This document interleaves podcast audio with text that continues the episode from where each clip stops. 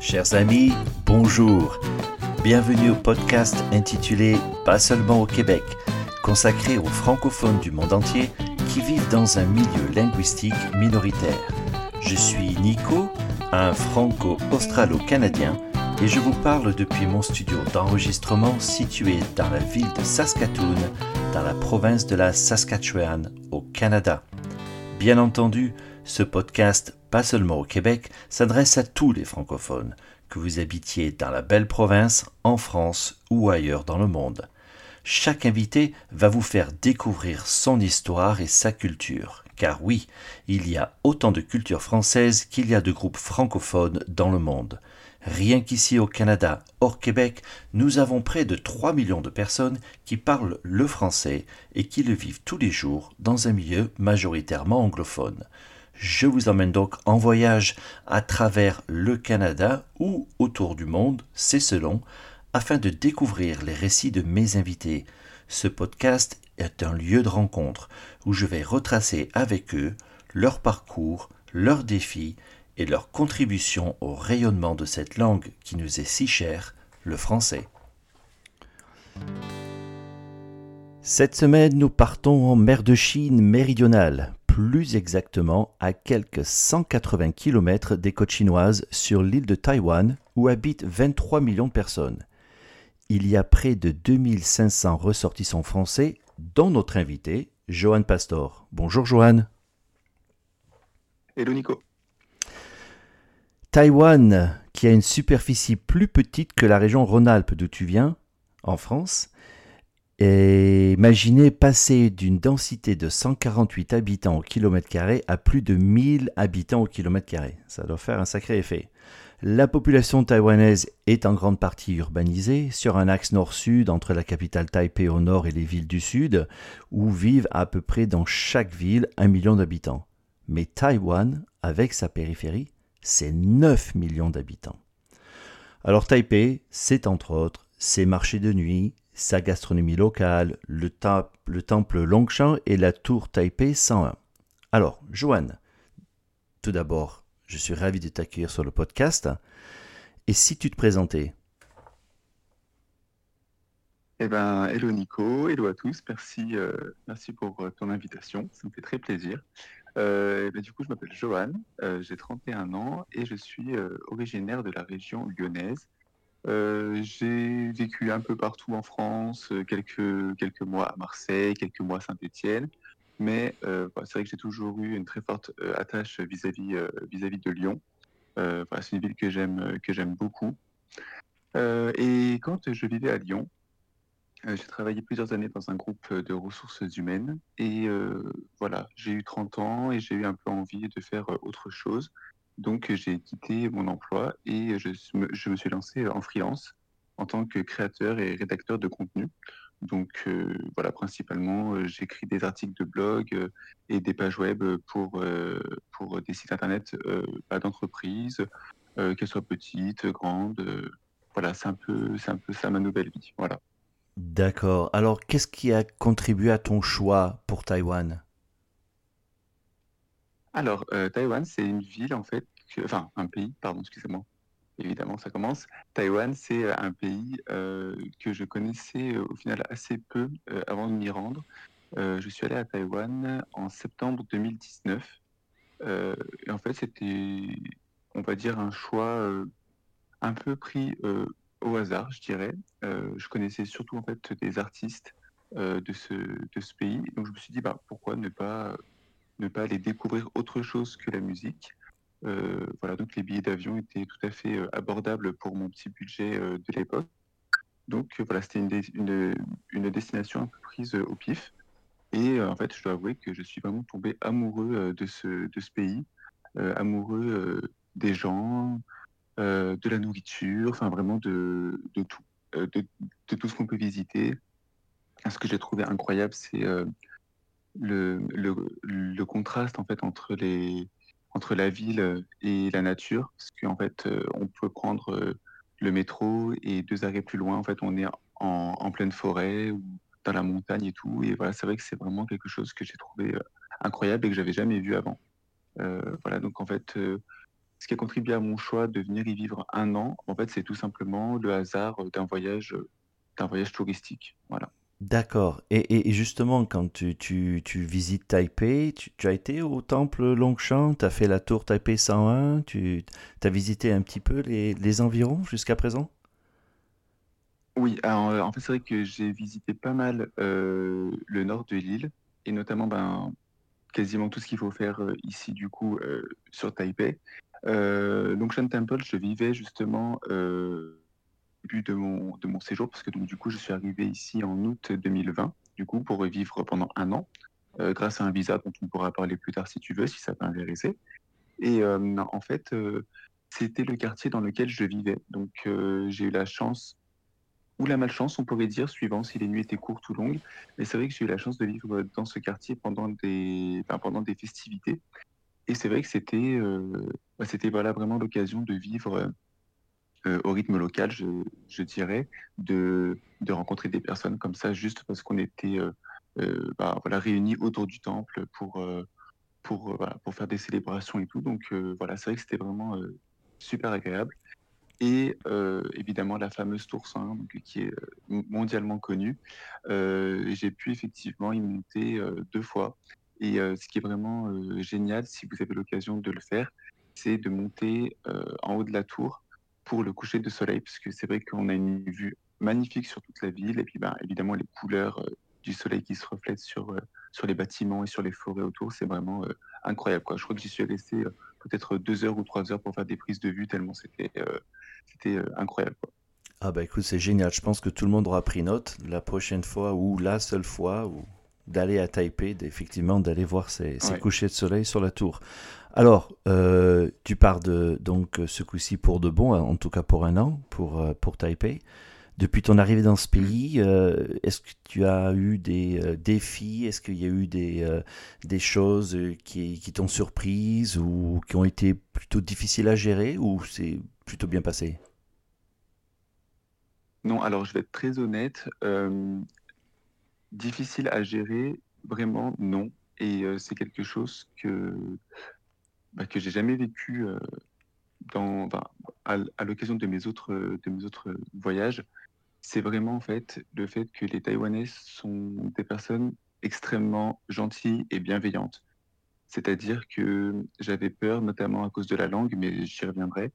Euh, j'avais vraiment peur en fait que la langue soit un problème parce que donc je ne parle pas mandarin et bon, je parle anglais évidemment, mais euh, je me, je, je me dis c'est quand même mieux euh, quand on vit longtemps dans, dans un pays de pouvoir s'exprimer euh, du pays. Voilà, je trouve que c'est plus respectueux. Après, ça me regarde, hein, mais voilà, je trouve que c'est quand même plus respectueux plutôt que de compter sur l'anglais ou sur le français, bien sûr. Mais voilà, c'était vraiment le défi principal. Enfin, ça l'est toujours, évidemment. Mais je dois dire que je n'ai jamais fait de mauvaises rencontres, où je, ne suis jamais tombé sur quelqu'un qui refusait de parler anglais, euh, sous prétexte que ça serait, euh, on va dire, euh, comment on pourrait dire ça, que ça serait malvenu de ma part de vouloir compter uniquement sur, euh, sur l'anglais. Oh non, au final, c'est, ils voient que je ne peux pas forcément bien parler en chinois, donc on essaye de trouver un compromis euh, en anglais. Et de toute façon, ici, euh, je dois dire que les commerçants, voilà, les gens que j'ai pu croiser, etc., parlent vraiment plutôt bien anglais. Donc, si vous comptez du coup euh, bah, visiter le pays, sachez qu'il n'y aura pas forcément de problème euh, au niveau de la langue. Voilà, ça ne sera pas forcément des conversations euh, très profondes sur de la politique ou des choses comme ça, mais on peut vraiment ne pas galérer du tout avec de l'anglais ici. Ce qui n'était pas le cas, par contre, quand je suis allé au Japon, j'ai eu un peu plus de mal avec l'anglais. Voilà. Oui, c'est clair. Je suis allé au Japon aussi, je confirme. Il n'y en a pas beaucoup qui parlent Mhm. même l'anglais. Alors justement, on parle de Ouais, culture, on parle de langue, et, et donc la langue française à Taïwan, probablement pas beaucoup parlé ou pas du tout. Est-ce que tu as, tu as rencontré des, des francophones ou des Français depuis ton séjour? Est-ce que tu fais partie d'un club, d'un groupe ou, euh, ou pas du tout? Alors, je pense euh, un peu comme toutes les personnes qui voyagent, je me suis inscrit sur un groupe Facebook, du coup, où en fait, entre Français, on se, voilà, on s'échange un peu comme ça les tuyaux. Alors, ce ne sera pas forcément pour euh, euh, chercher des choses françaises, je dirais, parce que mon concept, c'est plutôt, euh, enfin, mon concept, mon, mon envie, mon credo, on va dire, c'est plutôt de vivre local. Il y a une expression, je crois, en français, on dit lorsqu'on est à Rome, vivons comme, comme les Romains, il me semble. Oui. C'est quelque chose comme ça. voilà, en gros, l'idée, c'est vraiment de, de ne pas être dans un cercle franco-français, car c'est vraiment l'idée de pouvoir découvrir et de faire de nouvelles rencontres plutôt avec ben voilà, des gens qui, qui sont qui sont d'ici, enfin voilà, qui vivent qui vivent là.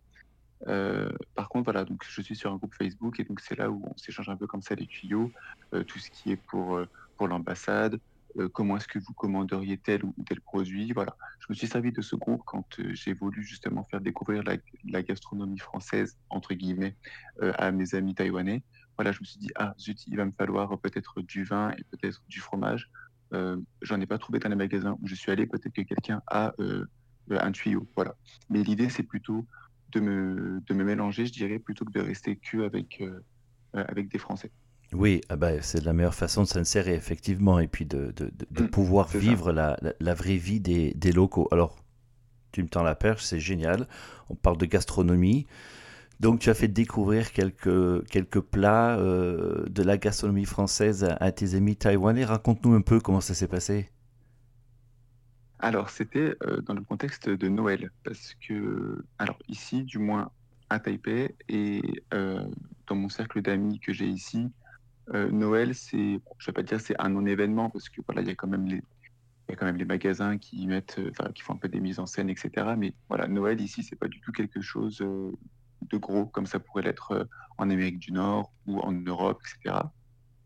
Euh, donc du coup, l'idée, c'était de dire, eh ben, écoutez, chez nous, Noël, c'est quelque chose de super important, donc euh, venez à la maison et je vais vous faire un plat. Alors, heureusement, j'ai un coloc qui, lui, s'est vraiment bien cuisiné. Donc, en fait, on a passé la journée et la veille, du coup, à chercher un peu voilà, des, des, recettes, etc. Donc, moi, je me suis occupé du vin et du fromage. Donc, j'ai trouvé, enfin, on a trouvé ici euh, à Taipei euh, un producteur, enfin pas un producteur mais un, vendeur, donc euh, qui fait venir de la charcuterie de France, qui fait venir du vin, qui fait venir du fromage, etc. Donc voilà, moi je me suis occupé de la partie apéro dessert, on va dire. Et mon colocataire, du coup, lui s'est occupé de faire un bœuf bourguignon, donc avec ah oui. le bœuf vraiment trouvé exprès. Donc voilà, c'était c'était vraiment un super bon moment parce que ben, nos amis ont adoré. Bah, c'était des plats qu'ils n'avaient jamais mangés.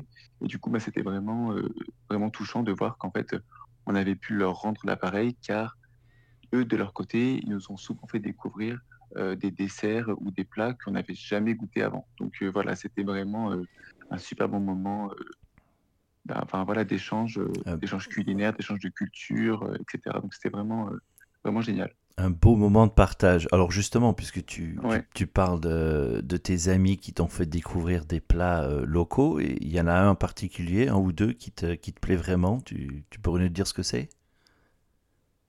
Alors, ça va, ça, va, ça va vraiment paraître très très cliché, mais en fait, euh, jusqu'à ce que je vienne ici, j'ignorais que le bubble tea en fait, était taïwanais. Je savais que c'était euh, enfin que c'était une, boisson originaire d'Asie, mais euh, en fait, je sais pas pourquoi, je m'étais jamais penché sur son origine. En fait, c'est taïwanais. Donc, bah, vraiment, le bubble tea, c'est bah, évidemment, c'est du thé avec des billes de tapioca dedans. C'est quelque chose d'absolument incroyable. Je, je pense que c'est vraiment ma boisson favorite, donc je profite tant que je suis ici et j'en bois vraiment, vraiment tout le temps. Et après, au niveau nourriture, ça serait vraiment tout ce qui est bao. Donc, c'est euh, de la pâte de riz, si je dis pas de bêtises. En fait, c'est vrai que je m'intéresse pas, pas forcément à comment est fait la nourriture, c'est juste, je me rappelle, ah oui, ce plat, j'adore. Voilà, c'est j'ai vraiment un problème avec, euh, avec les noms parce que voilà, je suis pas forcément euh, le meilleur au niveau, niveau mémoire pour me rappeler enfin, voilà, des noms, etc. Donc, c'est tout ce qui est bao, tout ce qui est dumplings aussi. c'est vraiment des, des plats que, voilà, que vraiment j'adore. ici, il est vraiment facile de manger euh, car il y a des marchés de nuit partout. Euh, il y a des petits commerçants partout qui sont ouverts euh, très très souvent. Enfin, très très souvent, qui sont vraiment ouverts sur des larges amplitudes. Donc c'est vrai que c'est vraiment facile de manger ici. À la différence d'une France où je dirais, si on veut aller au restaurant, bah déjà ça a un certain coût. Et c'est plutôt vers peut-être 7h, 7h30, 8h. Là ici, si vous voulez manger à 5h, et ben c'est tout à fait possible de manger à 5 heures et pour pas grand-chose. Donc c'est vrai que le fait que la nourriture soit aussi variée et aussi accessible, en fait, ça me fait tester plein de, plein de trucs. Et c'est vrai que souvent, je ne sais même pas ce que je mange, dans le sens où le temps que je note le caractère, le, le temps que j'essaie de me rappeler de comment se prononce le caractère, etc. Bon, voilà, je vais être très honnête, des fois, j'oublie. Après, si je vois en photo, je sais que je l'ai déjà mangé ou pas. Voilà, si je D'accord. suis très honnête. D'accord, bah ça c'est super. Alors euh, bah, ça, ça donne envie effectivement d'aller dans ces marchés de nuit.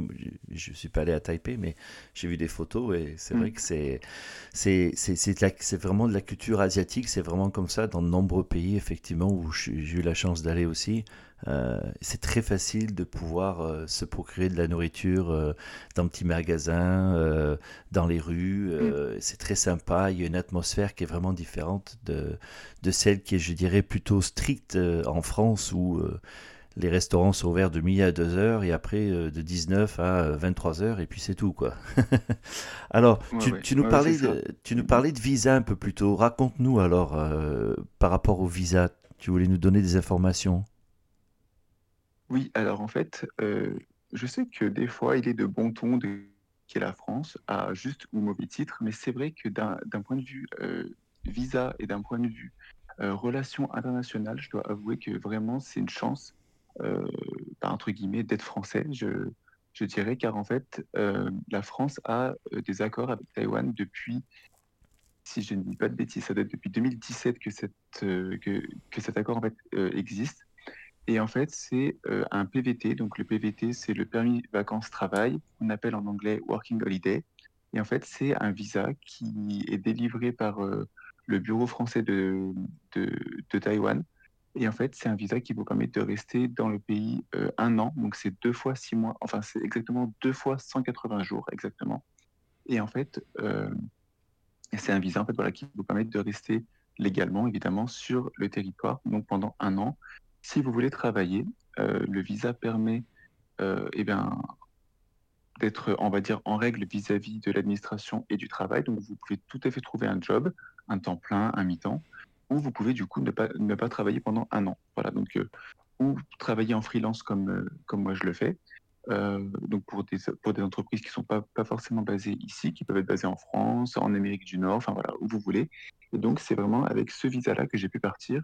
Et dans le contexte de la pandémie, en fait, c'était le seul visa euh, qui était euh, autorisé, on va dire, pour euh, entrer sur le, sur le territoire. Donc voilà, je dois avouer que c'est vraiment un visa génial. C'est un visa qu'on peut obtenir que jusqu'à ses 31 ans. Il me semble que c'est 35 pour le Canada. hein. Tu me dis si je me trompe, mais il me semble que c'est euh, 35 ans pour, pour le PVT au Canada. Sinon, c'est 31 ans pour, pour les autres pays. Donc, je sais que l'accord existe aussi avec le Japon, avec la Corée du Sud, donc du coup Taïwan. Euh, voilà, donc c'est vraiment un visa qui est, euh, bah, qui est génial et en fait que j'ai découvert quand, euh, quand j'ai fait des recherches sur euh, comment m'installer ici euh, pendant, euh, pendant quelques années. Eh ben, écoute, euh, merci beaucoup pour l'information. Je suis sûr que nos auditeurs vont apprécier. Et puis ceux qui euh, sont tentés par l'expérience et l'aventure, eh ben, euh, n'hésitez pas. Vous voyez, Johan l'a fait. Euh, je pense que euh, si on fait un peu de recherche et qu'on se prépare bien, euh, il n'y a pas de raison de ne pas pouvoir vivre euh, une aventure justement euh, expatriée euh, à Taïwan, par exemple. Alors, tu as parlé un petit peu justement de, de ce visa et tu, tu as mentionné le mot pandémie. J'ai envie de finir, comme d'habitude, euh, cette, euh, cette interview en parlant de, de cette année 2020 qui évidemment va rester euh, dans les annales et qui marque les esprits à cause de cette pandémie. Comment toi tu as vécu cette année euh, 2020 et, et finalement, euh, tu, tu vas nous l'expliquer, tu as passé une, une partie cette année-là, euh, l'année dernière, donc en France, et après tu es venu sur Taïwan, donc il doit y avoir un sacré contraste entre les, entre les deux pays. Raconte-nous un peu euh, Mm. comment ça s'est passé, puis les différences, et, et comment tu vis aujourd'hui cette pandémie. Alors effectivement, l'année 2020, euh, c'était donc l'année de mes 30 ans, donc c'est là où tout devait s'enchaîner parfaitement. Donc j'avais quitté mon emploi euh, fin janvier, parce que donc je suis né fin janvier, mon contrat euh, était à terme à fin janvier, donc je me suis dit bon bah voilà, j'ai fini là, je vais me laisser un mois pour préparer les papiers, les valises, etc. Et je vais partir. Bon, tout le monde sait, du coup mi-mars, euh, donc j'avais un départ prévu, on va dire début avril au final. Et mi-mars, eh ben, voilà, les frontières ont été fermées, le confinement, etc. Donc, bah, j'ai passé, comme tout le monde, hein, plusieurs mois en confinement. Donc, j'ai travaillé à distance, parce que j'avais déjà mon statut de freelance. Donc, j'ai travaillé un peu pour, pour m'occuper. Et je dois avouer que j'avais plus ou moins envie d'abandonner le projet, de venir m'installer à, à Taïwan. Ben voilà, parce que j'étais un peu, un peu démoralisé. Et au final, je, voilà, je me suis repris en main, puis je me suis dit non, c'était le projet quand même que tu voulais faire. Donc, attends que les frontières euh, rouvrent. Et puis voilà, le problème que j'avais, c'était que du coup, le visa que j'avais obtenu n'était plus valable. Mais il y a eu un changement du coup de plan. C'est que euh, début juin, euh, le bureau français de Taïwan a rouvert les visas. Donc en fait, il fallait juste redemander un visa, donc le PVT. Et au final, avec ce nouveau visa, on pouvait partir. Voilà. Donc, si vous voulez, Taïwan avait, on va dire, rouvert les frontières, parce que donc elles étaient évidemment fermées. Donc, les, frontières étaient ouvertes aux détenteurs de ce nouveau visa. Donc, euh, du coup, j'ai pu le faire. Et euh, de base, j'avais pas forcément envie. Puis je me suis dit, allez, si, ça c'est un signe, il faut que tu le fasses. Du coup, ça veut dire que tu pourras quand même mener ton projet à bien, même si c'est un peu décalé par rapport euh, au planning que tu avais prévu. C'est pas très grave. Au moins, tu peux y aller. Voilà, donc du coup, je l'ai fait. Donc j'ai rendu mon appartement. Euh, enfin voilà, je me suis. Bon, je sais pas que je l'ai fait dans la, dans la précipitation, mais je me suis dit, bon, avant que ça referme, il faut que je sois plus, plus actif que, que la première fois, parce que vous savez que la première, fois, je me suis un peu fait avoir par, euh, voilà, par le timing. Je me suis dit, oh, c'est bon, il y a le temps, il y a le temps, et au final, bon, bah non, il n'y avait pas le temps. Donc voilà, je. j'ai fait tout. J'ai bah, fait en sorte de, de, pouvoir partir le plus vite possible. Donc. Euh, au final, j'ai dû obtenir mon visa, je pense, le 15 juillet, à peu près, et euh, j'ai pu partir euh, le 8 août. Voilà. Et donc, là, tu... Oui, et donc là, tu, tu, tu pars de France où c'est la pandémie, où c'est le couvre-feu, enfin toutes les mesures de confinement qu'on connaît euh, dans de nombreux pays, et tu arrives mmh. à Taïwan, et alors là, c'est ça se passe comment? C'est comment? Alors, c'est rien à voir avec la gestion d'une épidémie comme ce qu'on a pu connaître en France. Euh, parce qu'en fait, ici, c'est euh, c'est quelque chose en fait, qui était vraiment pris très très au sérieux. Du moins, euh, le peuple taïwanais l'a vraiment ressenti comme quelque chose de grave et sérieux directement. Et en fait, vraiment, les mesures, elles ont été prises très très rapidement. Donc, frontières fermées très vite, port du masque partout, même en fait par prévention, parce qu'en fait, c'est un pays où il n'y a, y a, y a pas de cas. Ici, il n'y a eu que 9 décès on pourra vous joindre, je pense, des chiffres plus précis, mais grosso modo, on a passé ici 200 et quelques jours sans contamination, sans aucune contamination. Ah oui. Et il y a quelques, il y a quelques mois, je dirais, peut-être un mois et demi, il y a eu quelques cas euh, dans une ville au nord, euh, au nord de l'île, donc à Taoyuan, c'est là où il y a notamment l'aéroport. et donc en fait, il y a eu quelques cas dans un hôpital. Bon, ben là, voilà, tout le pays, on va dire, s'est mis en, en solidarité. Donc c'était euh, test de toutes les personnes qui ont été dans l'hôpital, euh, test de toutes les personnes qui ont connu quelqu'un qui est allé dans cet hôpital, euh, port du masque partout, lavage des mains renforcé. Enfin voilà, c'était vraiment des mesures, on va dire, faites immédiatement, justement pour enrayer au maximum. Et au final, eh ben, en une semaine, c'était réglé. Voilà. Parce qu'en fait, ici, il y a eu, il y a quelques années, je pense que ça doit, ça doit parler à tout le monde. Il y a eu euh, ici euh, euh, le SRAS et en fait, ça a vraiment été un traumatisme en fait pour les Taïwanais. c'est ce que mes amis, enfin voilà, m'ont raconté, m'ont dit. et en fait, c'est suite au SRAS où Taïwan n'était pas préparé. Où en fait, en gros, il y a eu la création après de ce plan pour une, une, épidémie, une, une pandémie équivalente. Comment est-ce qu'on peut réagir? Et au final, eh ben, on voit que ça fonctionne parce que donc ici, je pense que c'était euh, le but euh, notamment de ta question, c'est qu'en fait ici, les restaurants sont ouverts, euh, les boîtes de nuit sont ouvertes, les musées sont ouverts. Voilà, vraiment ici, c'est la vie, on va dire normale. La, seule chose qui peut être un peu déroutante pour des Européens ou des Nord-Américains, par exemple, c'est que tout le monde porte un masque. Alors, il faut savoir que dans la culture asiatique, et notamment pour les Japonais, les Coréens et les Taïwanais, le masque, c'est vraiment quelque chose du quotidien. Quand on se sent un peu fébrile, quand on a un peu froid, etc., etc., on met un masque. C'est pas forcément pour se protéger soi-même, c'est surtout pour protéger les autres. Ça, c'est vraiment quelque chose dans la culture asiatique. C'est vraiment penser aux autres et au bien collectif, c'est quelque chose que je pense qu'on pourra pas trop me contredire là-dessus, mais c'est vraiment quelque chose en Europe qui, qui manque un peu et sur lequel on devrait vraiment se pencher. Oui, ou, ici en Amérique du Nord, c'est pareil, oui. Oui, Ouais, voilà, c'est un peu, bah, un peu sur de l'individualisme, alors que c'est vraiment le bien commun. Donc, oui, peut-être qu'ici, tout le monde est fatigué de porter le masque, mais on se dit, allez, je fais cet effort, comme ça, le pays fonctionne, la vie normale continue, je protège mes proches, je protège mes amis, euh, et tout fonctionne. Et au final, eh ben voilà, on voit que c'était euh, que c'était la bonne recette, parce que ben voilà, l'économie ici euh, fonctionne normalement, mais c'est même pas forcément l'économie, je dirais que ça que dans le sens financier, dans le sens marché, dans le sens euh, entreprise. C'est vraiment dans le sens où les gens continuent de pouvoir travailler, les gens continuent de pouvoir se réunir dans des cafés, euh, les gens peuvent continuer d'aller en cours. Enfin voilà, c'est vraiment, euh, c'est vraiment, c'est vraiment différent. Donc c'est vrai que quand je dis à mes amis français que je vais en boîte, eh ben voilà, j'ai un, un, peu un, petit pincement parce que eux me répondent Oula, mais je sais, je sais même plus à quoi ça ressemble, tellement ça fait longtemps que j'y suis allé. Voilà. Mhm, effectivement, euh, oui. c'est vrai que c'est vraiment agréable de vivre, euh, de, vivre ici. Et euh, ça passe aussi par le fait que les touristes ou ceux qui sont là voilà, pour quelques années se conforment en fait à comment ça se passe ici. Donc, masque obligatoire, et ben voilà, on ne rechigne pas et on porte le masque. Donc tu portes le masque quand tu sors de chez toi ou uniquement quand tu es dans les, euh, dans les transports en commun ou dans des magasins? Même tu portes le masque quand tu es dans la rue aussi?